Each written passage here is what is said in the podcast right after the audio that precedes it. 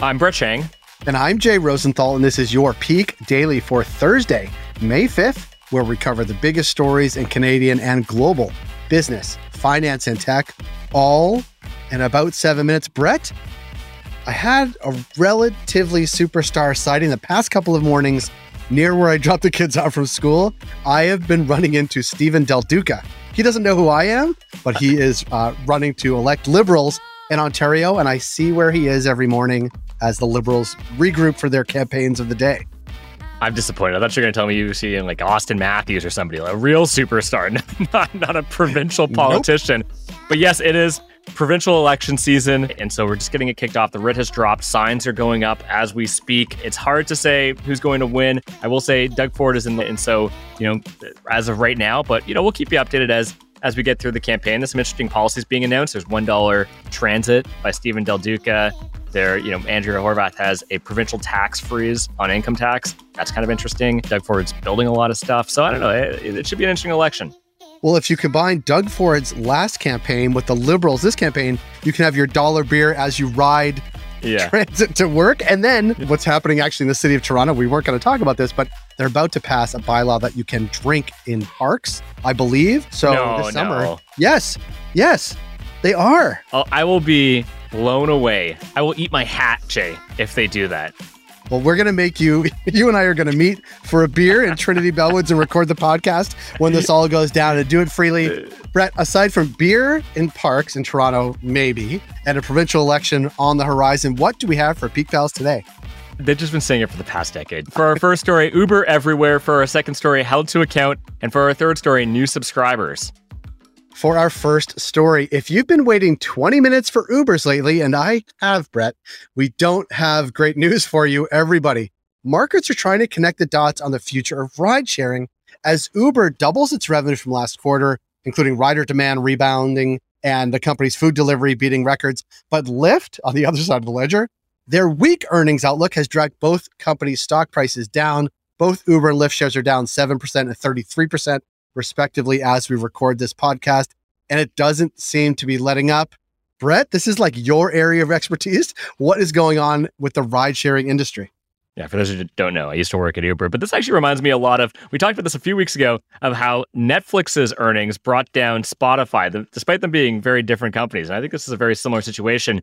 But so what's kind of happening is ride sharing, it kind of loses its appeal when you're stuck outside of a restaurant for 20 minutes. And as we get back into the world post pandemic, both companies are working to address persistent driver shortages, not to mention high fuel prices and new COVID variants. All of those have pushed up wait times and prices. And now Uber has a bit of an advantage over Lyft on this because of their Uber Eats business. They've got a bigger network of labor to draw on and try to address this shortage of drivers. But Lyft, on the other hand, they have to pay out incentives to attract new drivers, and that's going to be costly, which wouldn't be so bad if the company hadn't burned through $6.8 billion over the last 17 quarters. So, Jay, why do these earnings reports matter? That's a lot of money over not that many quarters. Well, Brett, it takes weeks to get new drivers onboarded, but people want to take rides like now. That's why they use Uber.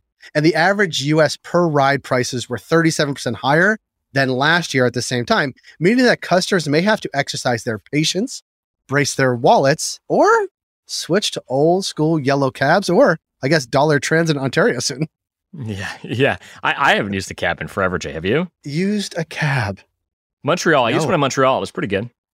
Yeah, I have not. It's uh, I'm sorry to say, except from the airport, but that's a different kind of thing. Like they're waiting for you.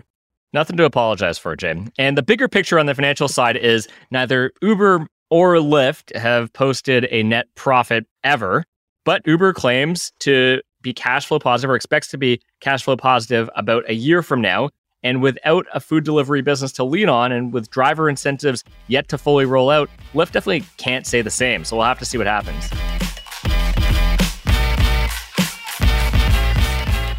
For our second story, Canada has become one of the first countries in the world to hold crowdfunding platforms to the same reporting standards as banks for large or suspicious transactions. Okay, Jay, I've got a I've got a suspicion that this has something to do with the trucker protest from a few months ago. Do you want to give the Peak Pals an update? Ding, ding, ding, ding, ding. That's my sound effect for You Are Right, Brett. As a follow up to some of the temporary reporting measures invoked by the Emergencies Act during the truck convoy protest, about a thousand payment and crowdfunding platforms like GoFundMe will now have to update their compliance programs, enhance identification requirements, and report suspicious financial transactions to FINTRAC, the government's anti money laundering and terrorist financing watchdog. I, I, really like that Brett is right sound. I think we need more of that in the pod. ding, now, ding, tra- ding. Exactly. Now, transactions that pass a $10,000 threshold in a 24 hour period would have to be reported along with other donations deemed subjectively suspicious, which in turn could be flagged by the police.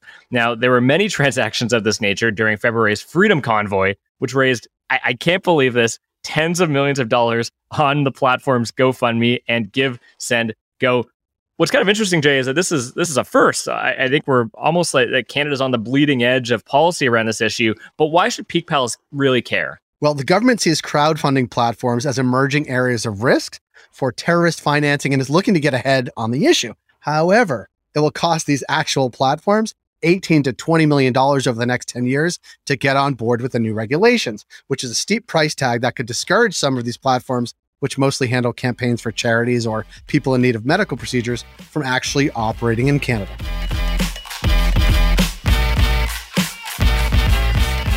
And for our final story, thanks to boosts from recent acquisitions, the New York Times added 387,000 net digital subscribers in Q1, bringing its total subscriber base to 9.1 million. Brett, that is a lot of subscribers. That's something to emulate here at the peak. How did the New York Times get there? Yeah, nine point, you know, zero five million to go.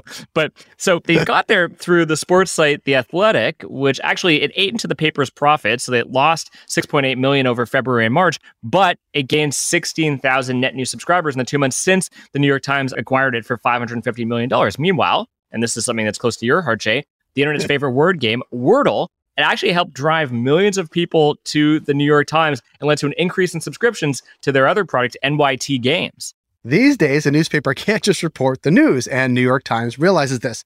With a business strategy that aims to sell people bundles of subscriptions that give them access to a wide range of content, like Product Reviewer Wirecutter and New York Times Cooking, which reached over a million subscribers last year, including our own household. Yeah, I use it too. It's actually it's pretty good. But here's the thing: the New York Times still ended up missing revenue estimates, partly due to the fact that digital advertising growth was slower than expected. While readership increased as more people wanted to keep informed on Russia's invasion of Ukraine, advertisers avoided placing ads close to these stories, which were often on the front page. They just didn't want to get involved in the whole thing. Yeah. And Brett, here's why the New York Times big subscription push matters. The New York Times wants to become the essential subscription for every, every English speaking person seeking to understand and engage with the world, which likely includes you if you're listening to the Peak Daily. As the biggest subscription news service in the world with the most resources at its disposal to match it, it isn't afraid to spend big and sustain some losses in order to chase this lofty, lofty goal. Peak Pals, thanks for making us the most listened to and only daily Canadian business news podcast in the country. If you've got a second, why not follow this podcast on your app of choice and leave us a review? And if you want more Peak, make sure to subscribe to our daily newsletter at readthepeak.com. And as always, thanks to Dale Richardson and 306 Media Productions for putting together this episode.